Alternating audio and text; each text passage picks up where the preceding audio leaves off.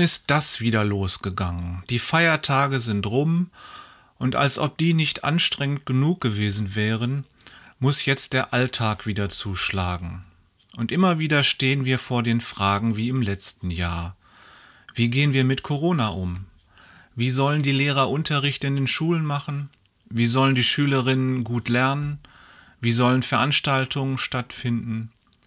Was machen wir mit Infizierten? Wie diskutieren wir die Corona-Lage und so weiter?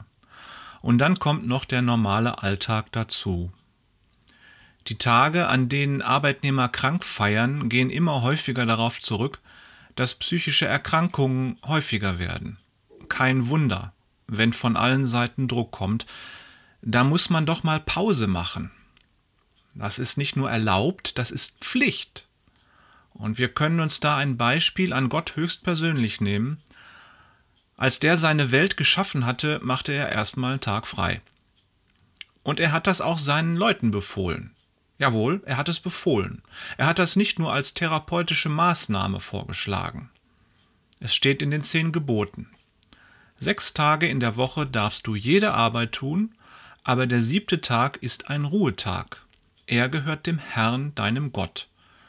An diesem Tag darfst du keine Arbeit tun, weder du selbst noch dein Sohn oder deine Tochter, dein Sklave oder deine Sklavin, auch nicht dein Vieh oder der Fremde in deiner Stadt. Denn in sechs Tagen hat der Herr den Himmel, die Erde und das Meer gemacht mit allem, was dort lebt, aber am siebten Tage ruhte er. Deswegen hat der Herr den Ruhetag gesegnet und ihn zu einem heiligen Tag gemacht. Dieser Befehl Gottes ist ja für eine antike Gesellschaft einzigartig. Es gab keine andere Gesellschaft, die einen Tag von sieben freigemacht hat. Und wenn jemand einen Feiertag eingerichtet hat, dann ließ man halt die Sklaven arbeiten und das Vieh ließ man ordentlich büffeln. Aber Gott sorgt hier für einen Ausgleich zwischen allen gesellschaftlichen Schichten. Alle sind gleich und sollen gleichermaßen frei haben. Wie gesagt, das ist ein Befehl, kein Vorschlag. In unserer Gesellschaft heute ist klar, dass jeder seine freie Zeit bekommt. Es ist dann aber die Frage, wie wir diese freie Zeit nutzen. In der Soziologie hat sich der Begriff Freizeitarbeit eingebürgert.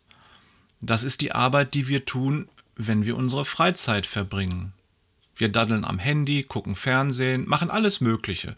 Hauptsache, wir müssen nicht zur Ruhe kommen, um uns dort möglicherweise selbst zu begegnen.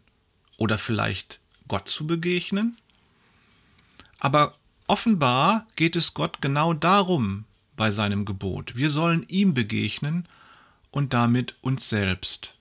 Das würde aber bedeuten, dass wir einen Tag nichts tun, was uns irgendwie weiterbringt. Nicht finanziell, auch nicht in unseren Beziehungen, die wir pflegen, indem wir vielleicht alle möglichen Informationen sammeln über die sogenannten sozialen Medien.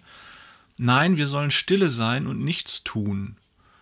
Das ist eine echte Herausforderung für den modernen Menschen.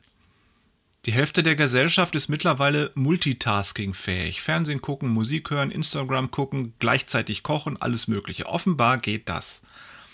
Das ist aber wie eine Firewall gegenüber der Ruhe, die Gott uns befiehlt. Wenn wir das alles lassen, müssten wir aber Gott vertrauen, dass er dafür sorgt, dass wir trotzdem nicht zu kurz kommen. Dieses Ruhegebot einzuhalten, hat also etwas mit Gottvertrauen zu tun. Können wir uns das leisten? Gott vertrauen, dass wir nicht zu kurz kommen? wenn die Krankheitstage in unserer Gesellschaft zusammenhängen mit psychischer Überlastung. Und dann hören wir auf die Ratschläge der Psychologen, doch mal Ruhe zu halten, auszuruhen und Pause zu machen. Ein Sabbatical einzulegen. Da taucht plötzlich in der modernen Gesellschaft das alte Wort Sabbat wieder auf, das schon im Alten Testament vor 3500 Jahren stand. Also wenn du irgendwie was mit Gott zu tun hast, wenn du an Gott glaubst, wenn du meinst, du wärst ein frommer Mensch, dann sei dir hiermit gesagt, du hast die Erlaubnis, ja die Pflicht, dir Zeiten in der Woche zu suchen, in denen du wirklich zur Ruhe kommst. Manchem hilft es, wenn er nicht nur weiß, dass das gut ist, Ruhe zu halten, und dann aber ein schlechtes Gewissen bekommt, dass er nicht aktiv ist. Und wenn er dann aber gesagt bekommt, du hast die Pflicht, nicht aktiv zu sein. Du hast die Pflicht, zur Ruhe zu kommen, dann ist das vielleicht hilfreich. Also lass es dir gesagt sein von allerhöchster Stelle, von Gott höchst persönlich. Der hat's genauso gemacht. Also nimm dir ein Beispiel an ihm. Ich wünsche dir, dass du Zeiten findest, in denen du wirklich zur Ruhe kommen kannst, mal das Gehirn leer laufen lassen von allen Gedanken und dann Frieden findest bei deinem Gott und bei dir selbst. Kleiner Tipp. Ich schneide ans Ende dieses Podcasts beruhigende Klaviermusik. Es sind ungefähr dreieinhalb Minuten. Vielleicht nimmst du dir Zeit, setzt dich hin und hörst einfach mal in Ruhe zu und fährst runter. In diesem Sinne.